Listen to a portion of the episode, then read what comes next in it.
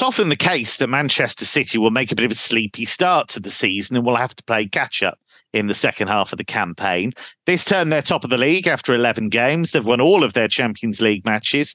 They've done most of that without their talismanic midfielder, Kevin De Bruyne, and Erling Haaland is top of the scorers list. As City prepare to face an inexperienced Chelsea, is there any real way to stop them? I'm Kevin Hatchard, and this is Football Only Bettor.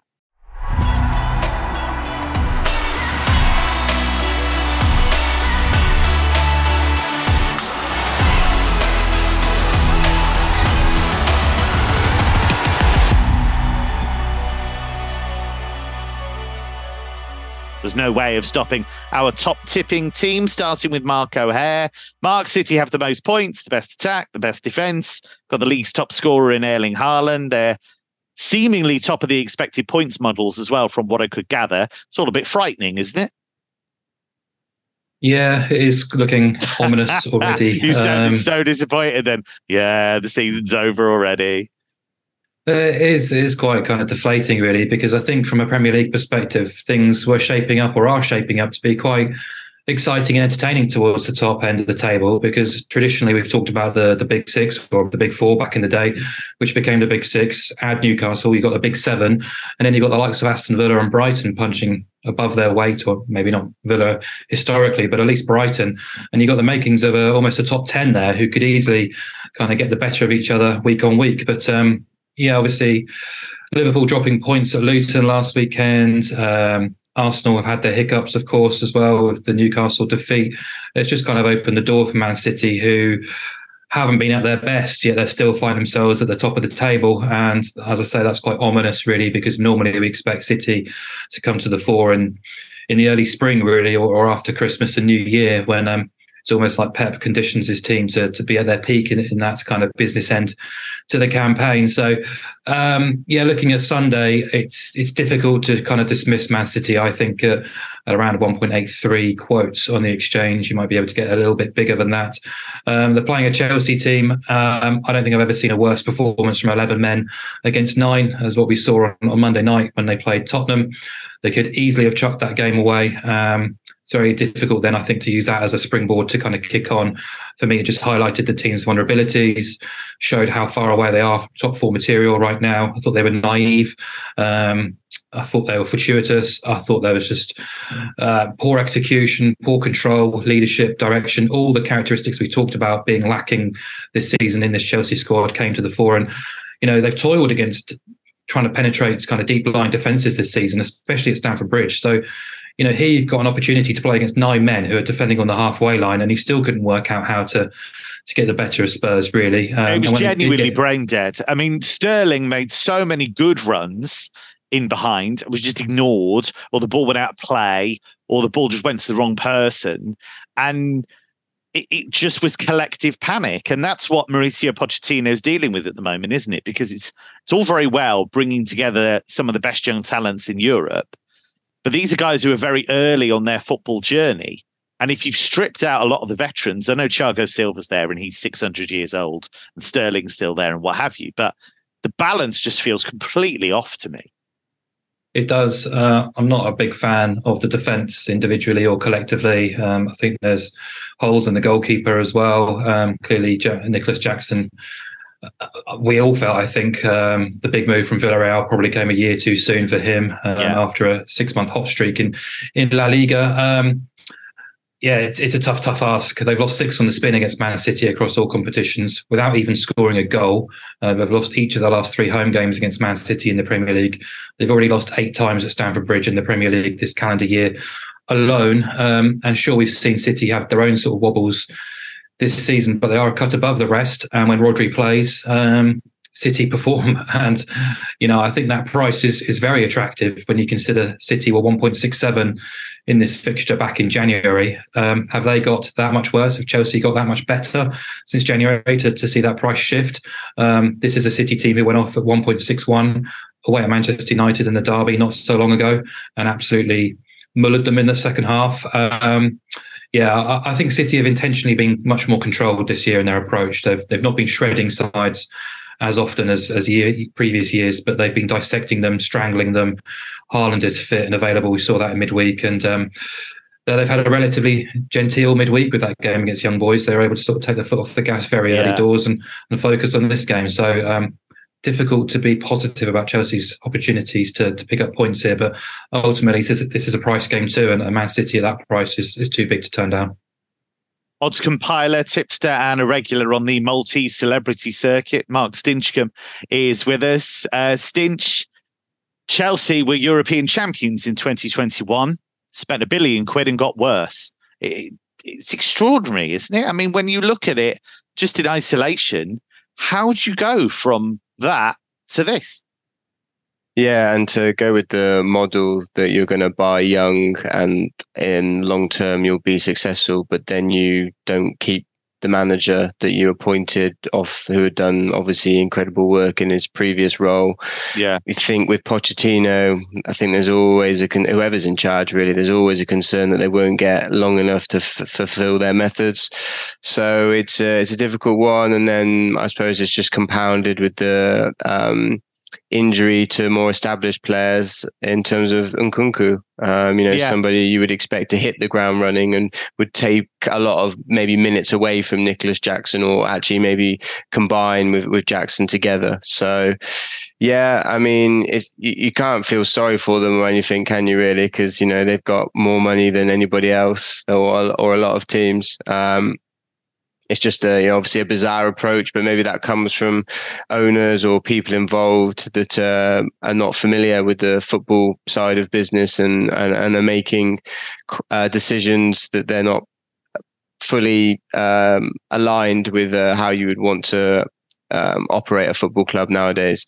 Um, so a lot of volatility, basically, and I think that's what we're seeing in their performances and results so far this season. Very difficult to predict what they're going to do. Um, so, so having said that, I, I know I want to I want to back Man City really at the prices. Not often you get to pro, to back Man Man City at these odds, uh, one point eight three. As Mark mentioned, um, having won the last six on spin v Chelsea, who haven't even scored. I know there's been a huge player turnover at Chelsea, but I, I would imagine there's still some scars for for the existing players yeah. that oh here we go again kind of thing. And I, I know City have already lost to Arsenal, Newcastle, and Wolves this season, but crucially all of those were without Rodri, and they've won 12 of 12 across Premier League and Champions League with the Spaniard, who I think arguably is more important to them nowadays than De Bruyne because of the yeah. defensive solidity. Um, he averages the most tackles for Man City and the second most fouls.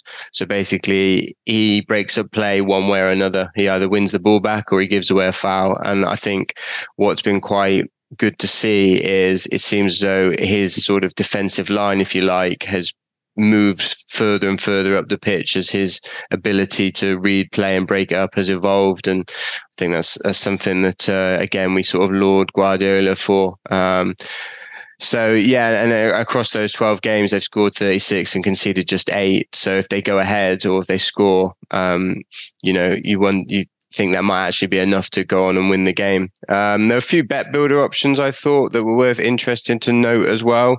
Um, Erling Haaland to score or assist is four to six. He's 17 to 20 to score. So I don't think you're losing too much in the price by adding in the assist angle.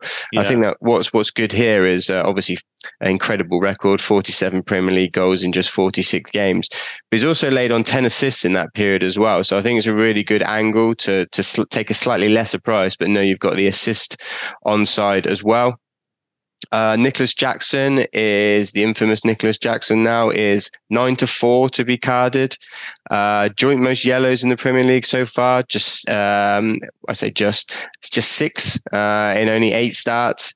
Uh, he's already had a ban, hasn't he? Once. Yes, yeah, he's already, yeah. he, served, he served his suspension, so he's back and available.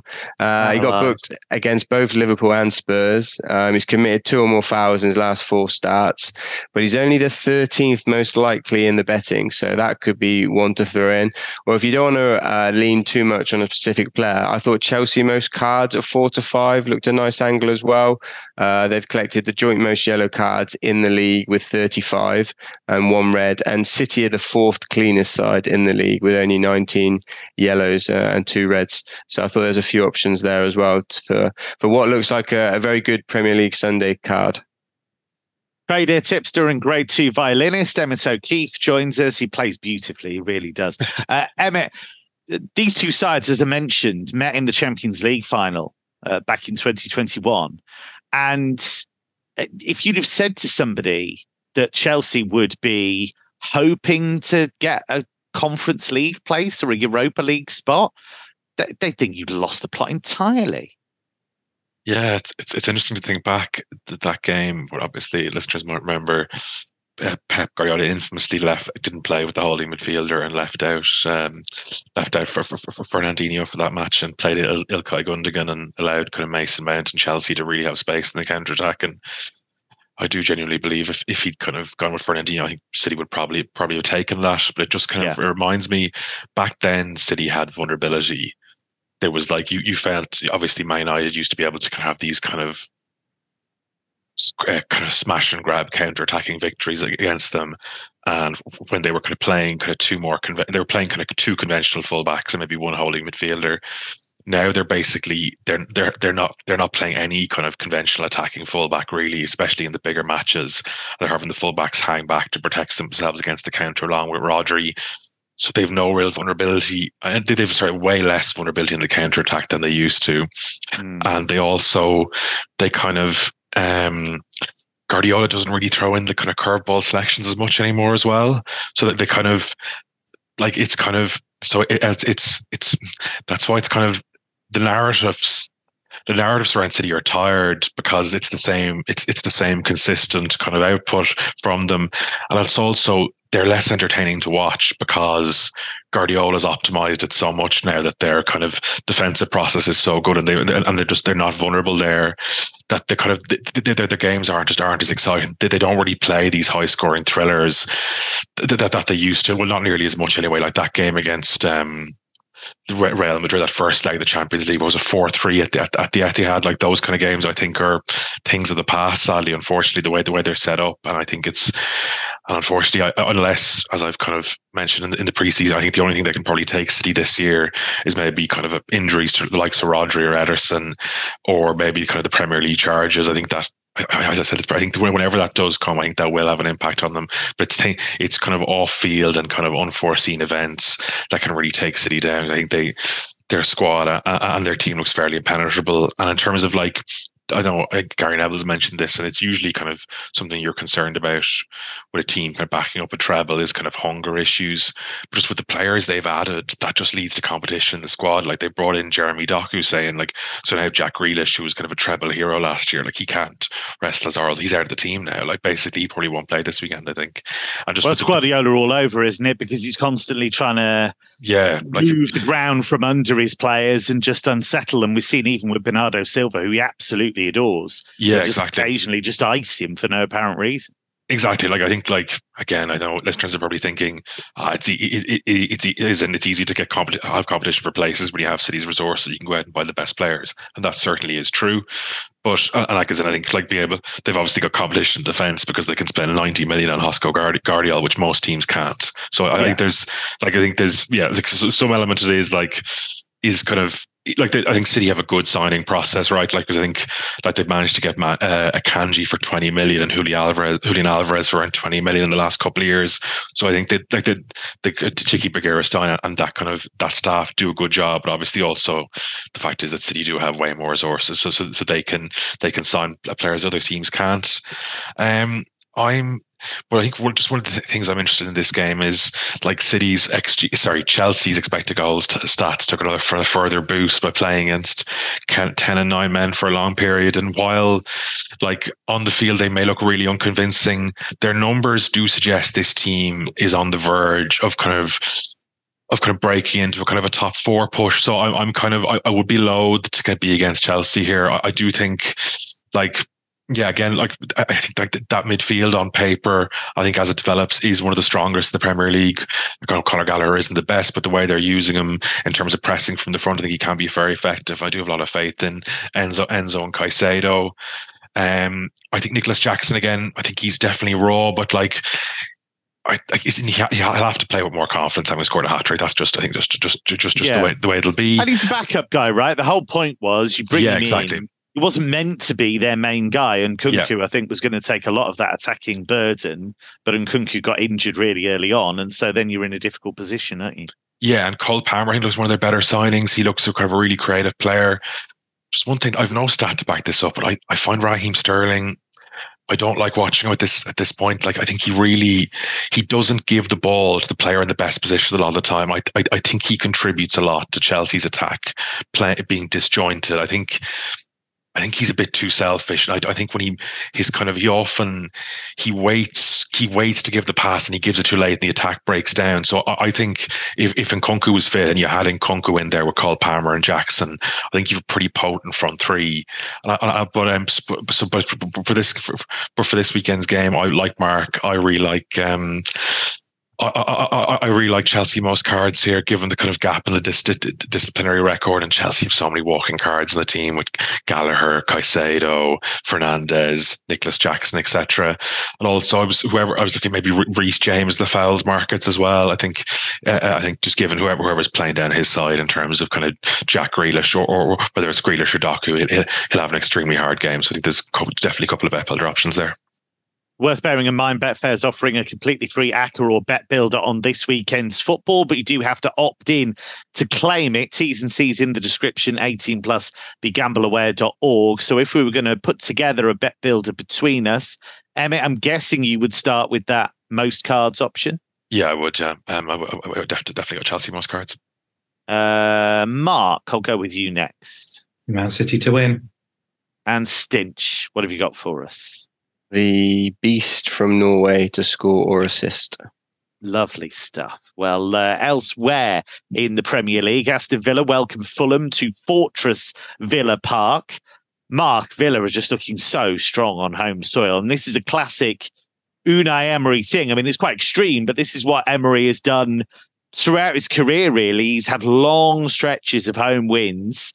Away from home, not so good, but at home, his teams tend to be very, very consistent. Yeah, definitely. Uh, Sevilla side of old, um, Villarreal too, uh, and Aston Villa have continued that trend as well. And you know, last weekend they weren't totally at it at, at Nottingham Forest and, and paid the price, but it, it probably wasn't a 2 0 game. They probably did deserve to be a bit closer to Forest, um, and that just tends to happen sometimes in football.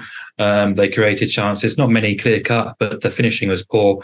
They played with a little bit of indecision. Emi Martinez has a, a rare off day and he can see two shots from outside the box uh, and you lose. That's football. So they were a bit erratic, but I expected a, a, big improvement this weekend back at Villa Park. I know they've got Thursday night football in Europe to contend with, but even so, um, they've been faultless at home. Five wins from five this season. It's now 12 successive Premier League wins at home, which is astonishing. Um, they scored 20 goals in five games at Villa Park this year in the Premier League. They've scored twice or more in 10 of those 12 successive home league wins. They've actually scored three goals or more in seven of those 12. Um, so they are a goal scoring machine at the minute. Um, even and uh, across the whole 18 games under Unai Emery at home in the Premier League, they've won 14. They're averaging two and a half goals per game. They've scored twice or more in 14 of those fixtures as well. So the underlying process has been pretty strong as well at Villa Park during his tenure. So I was quite surprised that Villa are trading around 165 to win this game. I, I make them closer to a 1.5 shot. And I'm going to engineer a, way of getting Villa on side at close to evens. We can back them to win and over one and a half goals. Our 1.9, which basically just excludes the 1 0 home victory, uh, any other scoreline with the Villa win gets you paid out. And I just think across the board, they are the strongest suit. Fulham can and have got the capacity to be stubborn, to be stodgy, they don't offer a huge deal going forward. And we saw that against Man United last week 18 shots, but never really convinced. Rodrigo they miss Mitrovic so badly, don't they? Uh, massively. And I think since their return to the Premier League, there was there's been three sort of pillars of, uh, positivity for Fulham. It's been Mitrovic, it's been João Palhinha, and Bernd Leno in goal. Uh, you've already lost Mitrovic. Um, Palhinha's doing all he can, although he obviously messed up for the United goal last week, and, and Leno as well. But um, outside of those two in the current squad, it's it's very very average, and you're looking like Raul Jimenez probably leading the line here this weekend. Willian and Alex Iwobi supporting him. It doesn't really inspire too much confidence. And, and, look, they've been competitive, but they still lost and conceded multiple goals at City, Arsenal, and Spurs. Sorry, they drew at Arsenal, but conceded multiple goals in that game. They did keep Brighton at bay fairly well last time uh, on their travels, but I think Villa right now, compared to Brighton, are the more consistent, the more confident unit. Um, there's just a continue con- continuity with their selection as well. And if you think of Fulham's kind of main area of strength, it probably is that midfield area with João Palhinha uh, operating in it. Well, that's an area of strength for Aston Villa. They've got pace, they've got power, they've got energy, work rate, and a bit of dog about them too. So uh, I think they'll relish this game, and I, I'm quite happy to back them to win and over one and a half goals at 1.9. Well, seeing as it's our 300th episode on Football Only Bettor, let's do something we've never done before. Stitch, Stitch, who Stitch? Stinch has picked out uh, not one, but two games from the Ukrainian top division. Stinch, take it away. Yeah, so uh, Kryvbas uh, hosting uh, Dynamo Kiev and Shakhtar uh, home to uh, Dnipro on uh, on Sunday, and these are two bets that I've been doing for years and years and years and years. Um, it just so happens that this season, and probably we, we all know why, and, and no need to, to go into it. But uh, both both the, the big teams in, in Ukraine have lost a lot of their valuable players and uh, are weaker as a as a result of it. And so what we're seeing is they're not winning the games that they once were as as convincingly. Um, I think uh, probably all aware that they dominate uh, the Ukraine league. Uh, no other winner since 1992, I believe. Um, so combined, they've won the last 32, I think, or 31 uh, championships. Yeah. Um, but this season, it's it, the table's looking a lot differently. Um, Shakhtar in fourth and Kiev all the way down in in eighth. But um, I'm putting that down to uh, a bit of a bit of bad fortune. Uh, the market sort of still agrees. They they both of them still go off odds on pretty much every week, except when they they play each other. Um, but essentially, what's happening is when they win, they're they're often not winning to nil. So this is this is my angle basically. Um, Kiev just one clean sheet all season uh, and have conceded 16 goals in 10 games. You compare that to last season where they only conceded 25 in 30. So they're, they're probably going to surpass that. Um, five wins, four of them have seen both teams to score. So already a, a nice angle there. Um, Shakhtar have kept just four clean sheets, um, but conceded 10 in 11. When you compare that to just 21 in 30, again, it's likely that they'll surpass that.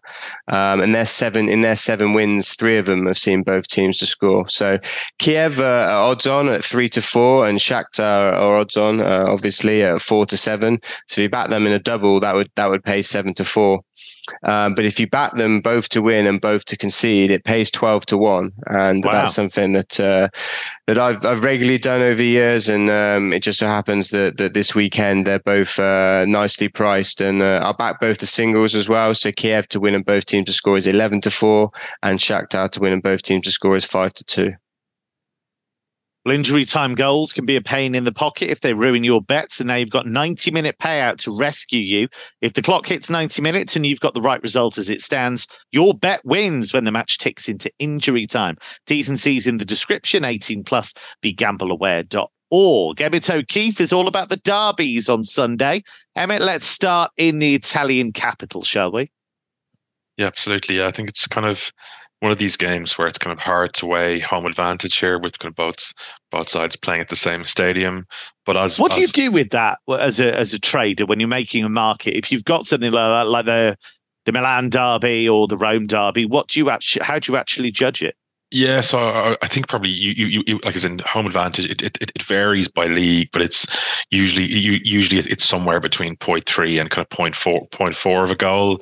I'd say for kind of for the Rome Derby, you might maybe take maybe 25, 30% of it off it because most studies would say that the main the main reason for home advantage is the pressure is the pressure that the home crowd puts on referees, and you would you would expect Lazio to still have probably uh, I don't know what the allocation issues are like, but given I, I, I expect at least seventy or eighty percent of the fans yeah. to be Lazio, so that they would still have the majority, there may be slightly less, but the majority of their home advantage.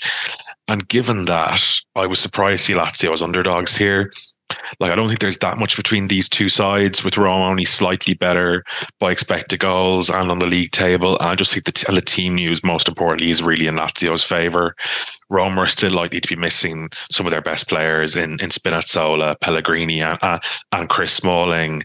And Lazio have obviously struggled with the absence of Milinkovic Savic this season, but they do have Ciro Immobile back from injury. He's been out since the end of September, and he scored in kind of Lazio's kind of yeah. mid midweek win over Feyenoord. And Lazio, I found a bit of I found a bit of form at home. They've been pretty strong in their last kind of few matches.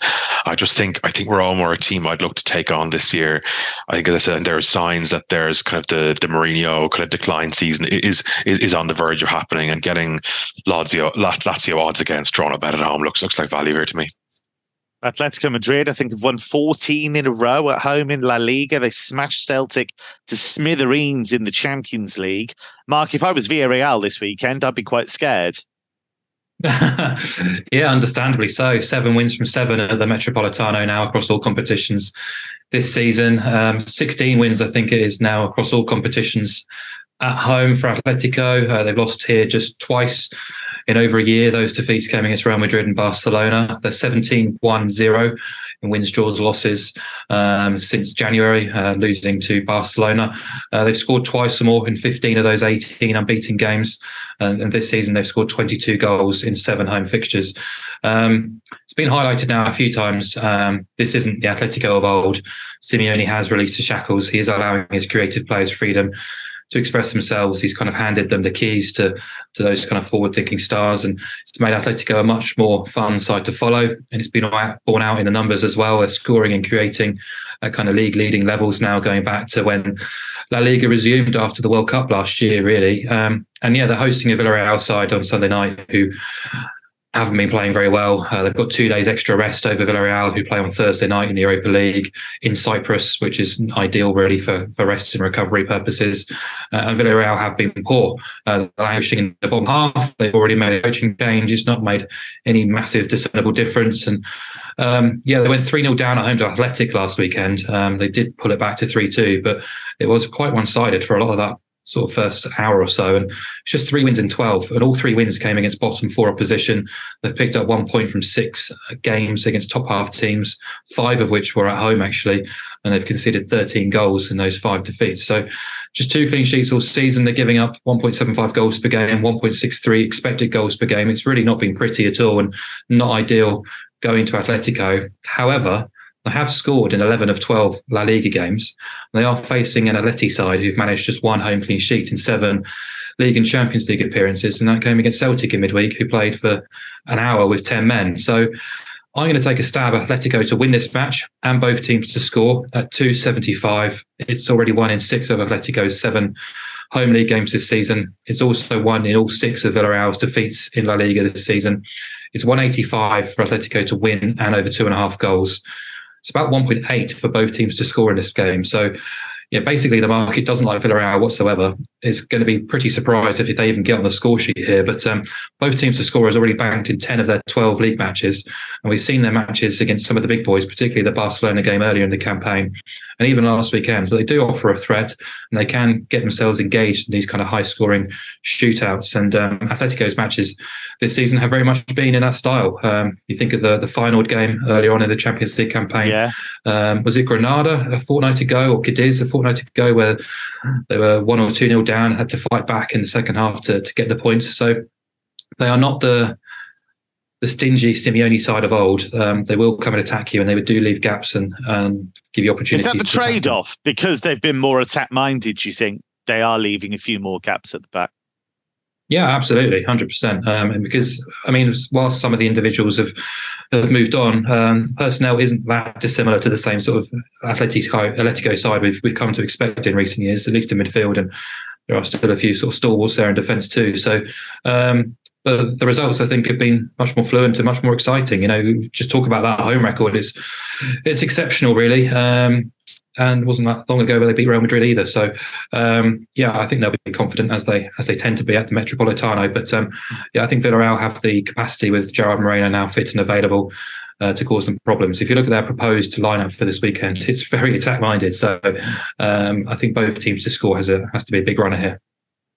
Let's head to Germany then. Stinch Werder Bremen up against Eintracht Frankfurt. Frankfurt, strange old team. They've had a packed schedule. They've been quite tough to beat. They've drawn a fair few games. What do we make of this? Yeah, I famously backed unders in Frankfurt v Dortmund recently, and there was six goals. I think it was three after about 20 minutes. Tried to be clever. No need to try and be clever. Just back overs. Um, Bundesliga average 3.64 after 90 games this season. You compare that versus 3.17 overall uh, last season, 3.12 the season before just a huge, huge, huge increase. And I, I was wondering whether we might see a drop off, and I think we will see a little bit, but I do think we will comfortably clear the previous averages from from, from the last two seasons. I think and I think the market sort of agrees. You look at over two and a half goals this weekend in the Bundesliga, uh, prices are four to nine, two to five, four to six, one to yeah. ten. That's obviously Bayern. Uh, four to nine, four to six, eight to 15, four to six, and eight to 15. And, you know, that means on average, the odds are shorter than, uh, than one to two. So 1.5 in decimal. Uh, but over 2.5 goals here uh, is, is four to six. Uh, I'm just going to boost it a little bit by backing both teams to score uh, five to six. You look at Bremen, um, I wouldn't describe them as a, a fantastic team, and uh, but fair play to them um, having to deal with the loss of Nicholas Füllkrug just towards the end of the window. That's never easy to to try and uh, uh, you know um, find a, a replacement. Um, and especially as them being not so recently promoted back to the Bundesliga, you worry for them about dropping back down again. But um, yeah. they've been scoring very freely. They've scored two or more goals in seven of the last eight matches. And what's that essentially meant, because they're obviously not that great defensively either, is um, 70% of their games have gone over 2.5 goals. Um, and Frankfurt seem to have found their scoring boots. They scored three or more goals in their last three games in the Bundesliga. Um, and you check in the fact they put in six in the Europa Conference League as well. Um, they seem to have found their feet after the losses of Muani, uh, Kamada, and uh, Jesper Jesper Lindstrom. So, um, given the fact I feel like Frank- Marmoush has taken a step up. I feel, I feel like he was always seen as a good player, Omar Marmoush, but he's actually looks genuinely like a top Bundesliga striker now. I think that's the thing because they reinvested a lot in young players, a bit kind of similar, I suppose, to what Chelsea have done with with a fraction of the transfer fees. And with always with young players, you get volatility in terms of yeah, consistency. Sure. So yeah, it's good to see. Um, because they've they've sold a lot of you know attacking talent in in the previous seasons. Think of the likes of going all the way back to say Sebastian Haller, for example.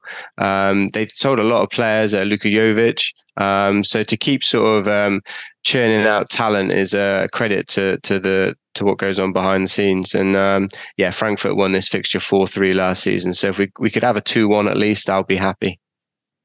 Finally, one of the most brutal derbies in Europe, Sevilla up against Betis. Emmett, it's always a feisty affair. Sevilla, if you look at the way they approach the away game at Arsenal and the the team selection, clearly thinking about this game because they rested so many uh, players and they were really timid against Arsenal. Yeah, exactly. I was kind of um, I was lining up like Jesus Navas and uh, our boy Acuna for a card. Like I was disappointed to see, see them not in the starting lineup up against Saka and Martinelli. Um, yeah, they, they, definitely have rested players, but I'm just kind of, I'd be.